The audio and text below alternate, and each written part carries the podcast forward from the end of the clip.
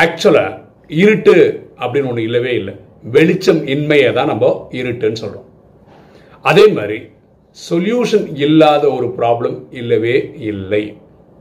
ஆக்சுவலாக நமக்கு அதுக்கான ஐடியா இன்னும் கிடைக்கல அவ்வளோதான் அதுக்கு அர்த்தம்.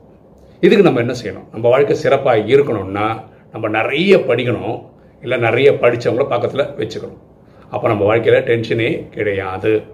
எண்ணம் போல் வாழ்வு.